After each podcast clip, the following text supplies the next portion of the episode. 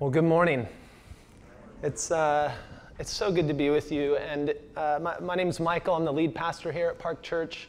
Uh, and I want to give a, a just a, a, heartfelt welcome to everyone here. Uh, whether you're a member, a friend, uh, a welcome guest, I'm so glad you're here this morning. Uh, and it was so fun last week to get to celebrate with everyone who was here.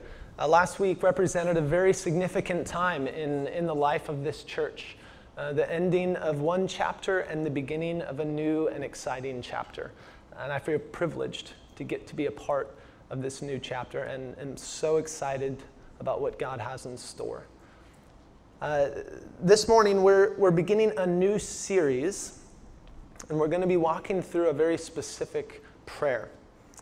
Uh, but this, this series and talk, this talking we're going to be doing about prayer on Sunday mornings really uh, is one piece. It represents just one piece of, of a much larger effort to uh, equip and encourage one another to be praying, to be praying in the months to come. I'm, I'm so convinced that in this unique season of life in which we find ourselves as a church, prayer is so important and must be the foundation upon which we begin to build whatever is that's next for us.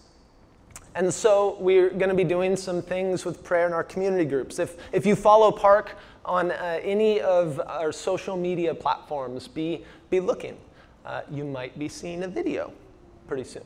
Um, but I want to begin this morning, though, talking about a mountain. Uh, and this mountain is called Camelback Mountain, and it's in Phoenix, Arizona.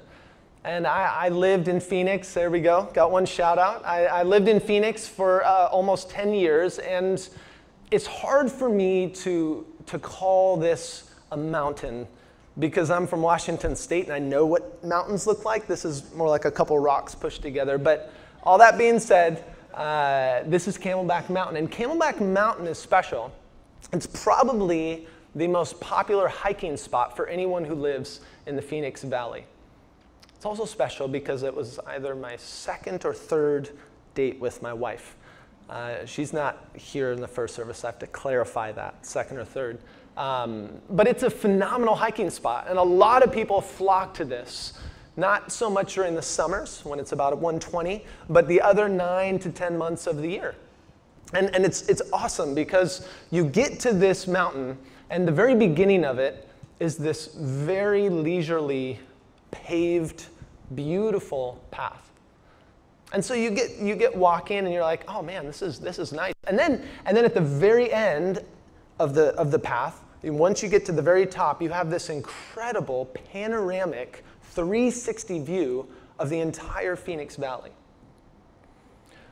The middle however, part of this hike is, uh, is rigorous, to say the least. It's rocky, it's steep, and there's a point at which, when in the very beginning, when you're walking down this just kind of smooth paved path, you turn a corner, and then you see this, what looks like a sheer, jagged rock face, this steep incline. And you think, oh, this isn't going to be the jog in the park that I thought it was going to be. But one of the reasons why I love Camelback Mountain is because just as you make this turn to see the challenge that lies ahead, you get this gift. Because whoever designed this trail put this metal handrail right at the beginning of this jagged incline. Just this long metal handrail that, that both points you in the direction you need to go, but also helps you begin to climb. For the next month or so, uh, we are going to be working through a passage of Scripture that I imagine most, 99% of us in here, have heard at one point. I also bet many, maybe not most, but many of the people in this room have recited it. And I know for a fact some of us have this memorized. Like, even, even if you know nothing about the Bible, you have heard this prayer at some point. It's famously called the Lord's Prayer because it was a prayer that Jesus taught his disciples to pray uh, during the famous Sermon on the Mount. What in the world does this have to do with a handrail on Camelback Mountain? It's a great question. Everything. Because I want to suggest this morning that this prayer is kind of like that handrail on Camelback Mountain. Because, again, clearly, whoever designed the trail knew that hikers would need some help at this point, that hikers would need a little bit of direction, some support. Similarly, I, I think Jesus, in his wisdom, knew that when it comes to prayer, we would need some help. Because prayer, prayer can be an intimidating thing right? It's, it's on the one hand the easiest thing in the world talking to God. My, my kids do it every day. And, and yet, at the exact same time, what do you say to someone who knows everything? What do you say to someone who sees everything, including those dark corners of my heart that I, I don't even like to look at? Like, what, what do you say there are times when we need help when it comes to prayer. When we're tired, when we don't have the words, and we just need some direction. And so Jesus gives us this gift. Uh, Richard Foster, in his famous book on prayer, any guesses as to what it's called? Prayer. Right? He's not going to win the award for the most creative title. Uh, he should win some awards, though, because this is going to become a classic. This is what he says He says, The Lord's Prayer is lifted up to God in every conceivable setting. It rises from the altars of the great cathedrals and from the obscure shanties in unknown places. It is spoken by both children and kings. It is prayed at weddings and deathbeds alike. The rich and the poor, the intelligent and the illiterate, the simple and the wise all speak forth this prayer.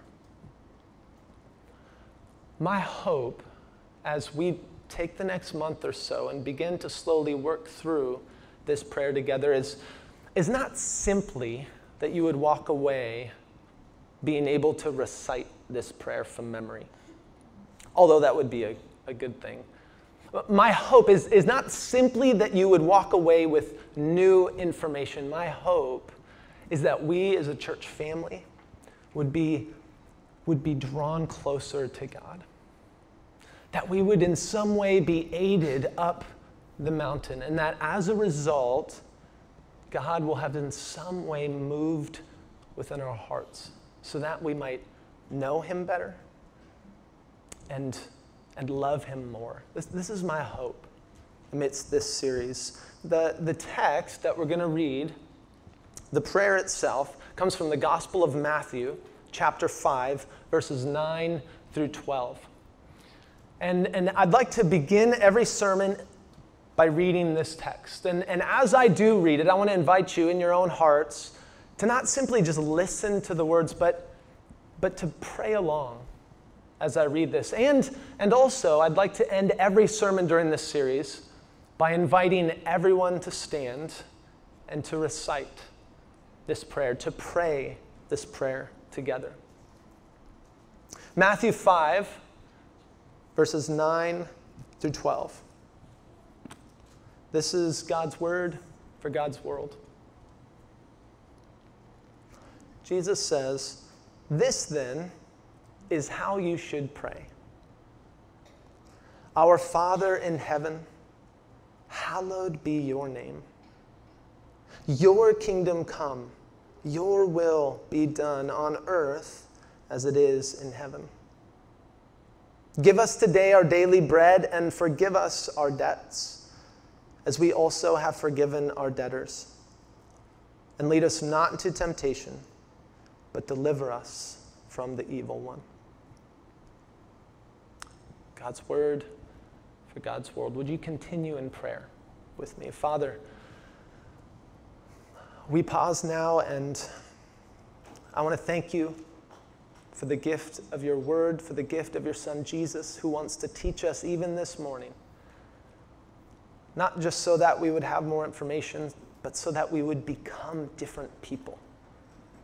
People who know and love you, people who know and love one another, and people who move toward the world in love. Uh, don't let us leave unchanged this morning. We love you too, Father, and we pray in your Son's name and by the power of your Spirit. Amen. Four words. Four simple words. That's, that's really what I would like to draw our attention to this morning. The first four words in this prayer Our Father in heaven. The, these four words are simple and profound at the same time because they tell us who God is. They tell us who this, this one is to whom we pray. And by inference, therefore, they tell us who we are. So, who is God? I think about this for a minute. Who is God? The one to whom we pray. Well, according to Jesus, God is our Father. He's our Father. Now, the idea of God as Father, envisioning God as a, a father type, is not new to Jesus. In fact, we see this theme if you walk through the biblical story over and over again. In Exodus 4, God is referred to as a father. In the book of Isaiah, chapters 63 and 64, there, there are places in the Bible often where God is referred to as Father. And so this idea wasn't new to Jesus, and yet it was central to him. You can't read much of Jesus without hearing the word Father. Like, why was it that this idea was so important to Jesus? What do we learn about God by calling him Father? Well, perhaps before discussing what we learn about God by calling him Father, we should clarify just a couple things. Perhaps we should first talk about what it doesn't mean when we refer to God as Father. Calling God Father doesn't mean that God is male. Let me say that again. Calling God Father doesn't mean that God is male. It can be tempting and can be a very easy tendency when we read the Bible because most of the metaphors, most of the language that's used in the Bible to describe God is masculine. It's male. And so it's it's a common just assumption that's easy to make that God must for must therefore be male. But but when Jesus invites us to call God Father, it, it doesn't mean that he's in some sense male as opposed to female. And the reason why we know this is because of the very beginning of the Bible. In chapter 1, we have this beautiful scene of creation where there's this, this crescendo of God creating, speaking and creating, speaking and creating, until he gets to the apex of his creation. And who is at the apex of his creation? Us. And in this revolutionary text, which is easy to underappreciate for us today, but in the ancient Near East was radical, this is what we read. We read that God created mankind in his own image. In the image of God, he created them, male and female. He created them.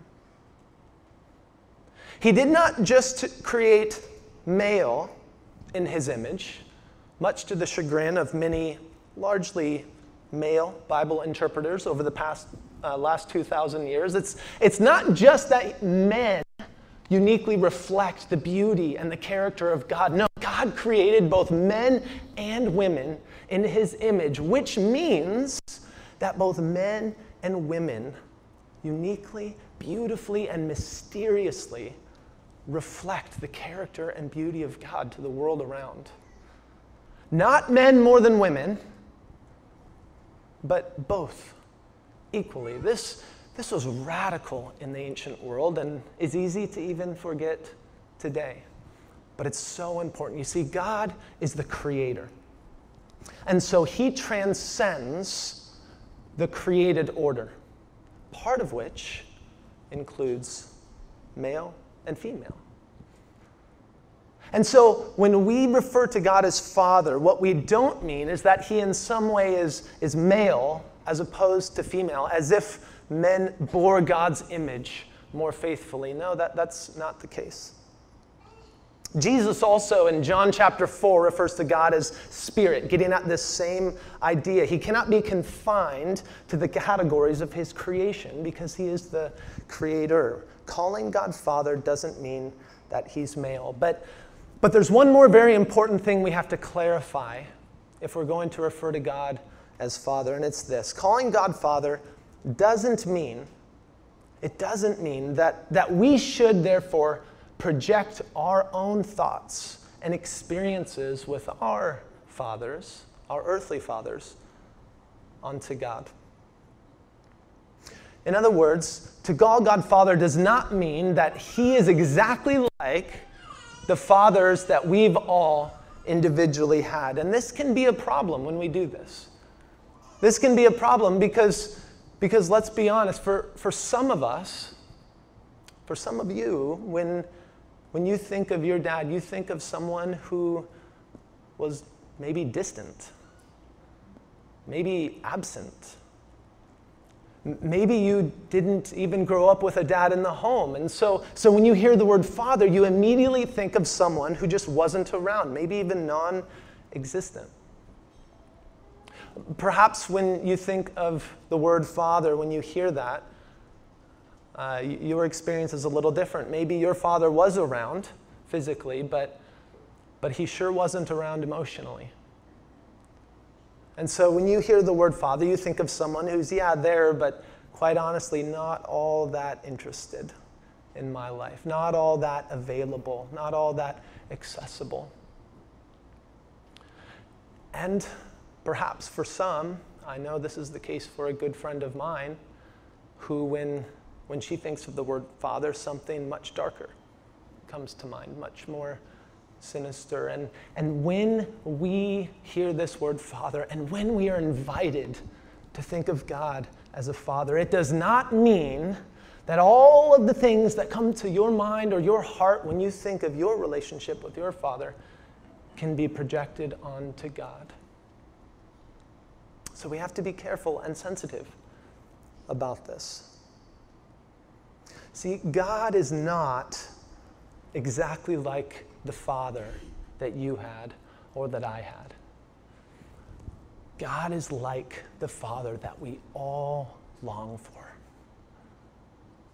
God is like how every father in this world should be. It's interesting. Jesus, right before he tells his disciples, This then is how you should pray he first tells them how not to pray. He's such a good teacher, using contrast. Don't, don't do it like this, do it like this. And, and this is one of the two negative examples of prayer that he gives is of the pagans. And he looks around at the world and he, he says, don't, don't pray like the pagans. You see how, how pagans prayed, and this was the case whether it be in ancient Mesopotamia or, or Greece or in Jesus' day, the greater Roman, Greco Roman Empire. The pagans prayed to the gods. They had a pantheon of gods. And, and the gods in the ancient world were much like you and I, much like human beings. They were capricious, they were fickle, they were hard headed, they weren't always kind or benevolent or generous. They were self centered, they got into squabbles. And so it wasn't a given when you asked the gods to provide something for you that they had your best interest in mind. And so what they would do if you, let's say, needed a good crop for the year, or, or if you really wanted a child, or good health, you, you would go to the local temple of whatever local deity the people in your, in your tribe worshiped, and you would participate in a number of rituals you would make sacrifices, and you would recite prayers. And, and the longer your prayers, the more complicated, the more verbose and wordy, the more likely it would be that maybe, just maybe, you could, you could twist the God's arms into giving you what you wanted. But in stark contrast, Jesus, he says, guys, don't pray like that. Because that's not what God is like. God's like a good dad. He loves you. He wants good for you. Like, do you, this morning, do you believe that God wants you to flourish? Do you believe that God wants you to be well?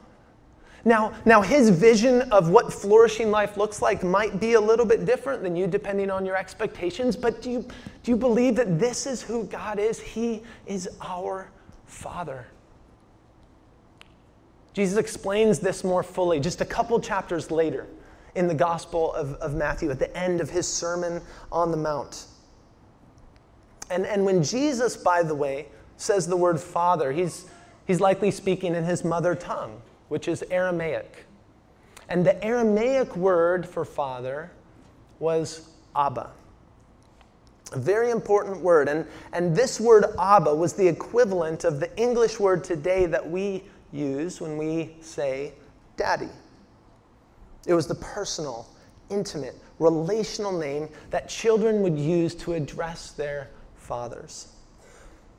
And so in chapter 7 of the Sermon on the Mount, Jesus says this He says, Which of you, if your son asks for bread, will give him a stone? Or if he asks for a fish, will give him a snake? If you then, who are evil, You gotta love Jesus. He just throws that zinger in there. If, if you, who are evil, right, who are fallen and sinful, if you know how to give good gifts to your children, how much more will your Father in heaven give good gifts to those who ask him? God is like a good dad. It's really easy to have different ideas about God than this. Uh, several years ago, I served in an apartment ministry in Phoenix. And, and one Saturday morning, I, I, found myself with a group of Jesus followers in the clubhouse of an apartment complex. Uh, I didn't live there, but, but some of the people on this team did. And, and really, our only goal was to just love our neighbors. We followed Jesus. He says, Love your neighbors. So we wanted to love our neighbors. And so there I am this Saturday morning, just flipping pancakes in this random apartment community clubhouse. And at one point, a gentleman, a resident in the apartment community, walks up and gets a pancake, and we start talking. And, and this is one of those guys who I, I think he, he probably was in his mid 50s, although he looked like he was in his mid 80s. Like, you, you know, there are some people, once you start talking to them, you, you realize and get this sense of, okay, this guy, is, he's been through a lot. He's seen a lot, he's experienced a lot. And it made me want to know his story. So I started to ask him questions. And pretty soon he, he learned that I was a, a pastoral intern in a local church, going to seminary, and eventually wanted to become a pastor. And so, in the context of that conversation, I said, Hey, you know, our, our church meets right down the street every Sunday morning at 10 a.m. I, you obviously like food. Uh, and we have a lot of good food every Sunday morning. It's pretty casual. I would love it if you joined us. And the second I said that, he laughed. And he kind of looked down and he said, You know, Michael, I, I'm pretty sure if I stepped foot into your church, I'd get struck by lightning. And he said it with a chuckle but he wasn't joking. See, what this man didn't realize is, is that he was doing theology in that moment. And it was bad theology. See, he had a particular idea of what God is like. He thought God was this distant, angry deity, just sitting around waiting, waiting for him to have the audacity to come near so that God could then strike him. Right? But friends, when we look at Jesus, we see that this is not at all what God is like. God is not waiting for you to come near so he can zap you. He's waiting for you to come near so he can embrace you, so he can forgive you, so he can welcome you home This is what God is like, our Father. God is like a good dad. Do you believe that this morning? And so we see in these first two words that God is personal. We see that God is radically personal. But as we continue, we see that God is not only personal, He is powerful. Because He's not only our Father, He is our Father in heaven. Our Father in heaven. Now, the, the, the Greek word for heaven here is pronounced tois uranois. Yes, you will be quizzed on this later. Uh, but the point is that this word is actually plural. So, translated literally, it would be the heavens, our Father in the heavens. It could also be translated as the sky. It's what you see when you look up. And the idea by locating God in some sense in the heavens or up is not spatial. It's not a spatial idea. It's not that God physically is up there, like hiding behind the moon, just waiting, peeking out below. Hey, everyone. That's not the idea of saying that God is our Father in heaven. The idea has much more to do with God's sovereignty, with his power, with the vantage point from which he sees and runs all creation. You see, heaven or the heavens throughout the biblical story conveys this idea that, that God, who dwells in heaven, is running the world. Heaven is the, the executive command center of the created order. And God, as the one who dwells in heaven, sees all things, knows all things, sustains all things, and in some way holds all things. In, in the book of Psalm, chapter 33, we, we see this described beautifully. King David puts it this way He says, From heaven, the Lord looks down and sees all mankind. From his dwelling place, he watches all who live on earth. He who forms the hearts of all, who considers everything they do. You see, the point is that God is transcendent. He is powerful. He is sovereign. He is glorious. He is so far beyond our comprehension. We, we can't pin him down. We can't subject him to the scientific method. The scientific method is very helpful for discovering and learning things within creation. But we can't learn about the Creator through the scientific method. If, if we want to know God, we, we actually have to enter into a relationship with Him. We have to get to know Him much more like the way that I got to know my wife. I spent time with her. I got to know her story, figured out what mattered to her. It's, it's a relationship into which we are invited. You see, in these, in these four very simple yet profound words, Jesus teaches us that God is, is both personal and He's powerful. He is our Father in heaven. And so this prayer tells us who God is, which in turn then tells us, by inference, who we are. Because think about it if God is our Father in heaven, what does that make us? His kids on earth. Listen, the question is not whether or not you are a child of God. The question is whether or not you've come home. And this morning, we have a whole mix of people here. Some of you are here this morning, and you, you know you are a child of God. You've, you've given your life to Jesus. You're following Him. You've experienced and encountered the grace and forgiveness of God, and this is why you sing this morning. Some of you are a child of God and you know it, and yet and yet there's a sense in which you feel estranged from the family. And He's inviting you back.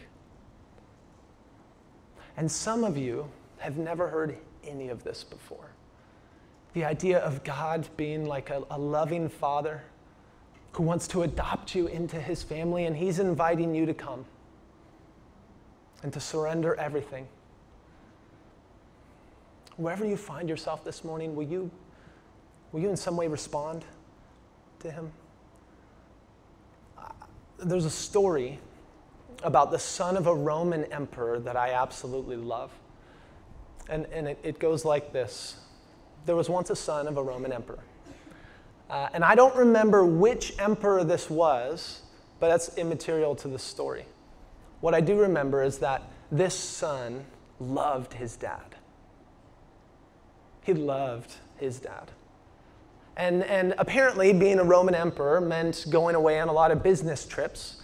Uh, and every time this kid's dad went off on another business trip, usually that meant a military campaign, uh, he missed his dad like crazy. And there was one particular war that seemed to just drag on so long months and months and months. And finally, as was often the case, after Rome won this particular war, the emperor returned. And, and as was the custom, after a massive military victory, there was, there was a huge parade. Huge parade. And, and at the very end of the parade was the emperor, right? And, and all the parade was coming toward the palace where this boy and his family and the household of Caesar were waiting. And the problem is, this boy did not want to wait for the whole parade to come down the street. Like, he, he wanted to see his dad. And so, at just the right moment, when the aide, who charged with his care, looked away, he broke off and he just dove headfirst in, into this crowd. And he started working his way up one of the sides of Main Street, right? He's ducking and weaving and bobbing and going between legs. He could not wait to see his dad. And so he's working his way down farther and farther to the end of the parade until finally he gets to a point where he looks and he sees his dad. And so he starts working his way to the street, and just as he breaks off onto the street, a low ranking Roman official grabs this boy, pulls him back into the crowd, and says, Hey, you can't, you can't just run up to him. Like, who do you think you are? And do you even know who this is? This is the emperor. You can't do that. To which the boy, without missing a beat, looks at this ro- low ranking Roman official and he says, He may be your emperor, but he's my dad. I love this story because this boy not only knew who he was, he knew whose he was. Do you know whose you are this morning? Our Father in heaven. See, God is like a good dad, and He wants you and His family. I'd like to end this morning by inviting everyone to stand so we together can pray this prayer. And, and if, you've, if you've had any experience praying this prayer, there's a good chance this will be a version that is different than what you're familiar with, and that's okay. But, but I want to invite you as we pray to not just let this be a rote religious ritual, but, but to let this be a genuine prayer. Would you join me? Our Father in heaven, hallowed be your name. Your kingdom come, your will be done, on earth as it is in heaven. Give us today our daily bread, and forgive us our sins as we forgive those who sin against us. And lead us not into temptation, but deliver us from the evil one. For yours is the kingdom and the power and the glory forever and ever. Amen.